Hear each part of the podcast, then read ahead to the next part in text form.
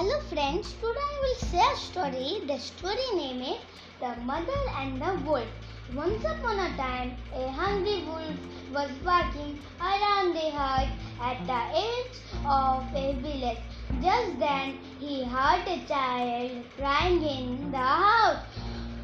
On listening carefully, he heard his mother say, "Be quiet, my child. Stop crying or I will give you to the wolf."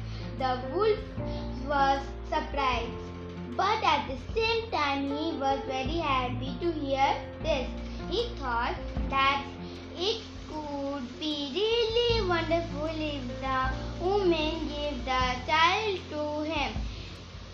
It would make a very tasty meal. So the wolf sat down under the open window. He believed that he would get the child any moment. Thought a little kid could keep on trouble his mom. The wolf only wasted his time sitting here. His hopes were not fulfilled. In the night, the wolf heard the mother's voice again. "My dear child, the wolf will never get, get you. Daddy will watching. He will kill the wolf if he comes near you."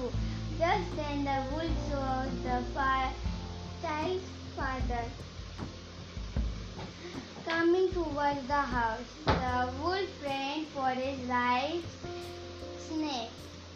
No more. It It is foolish to believe everything that you heard.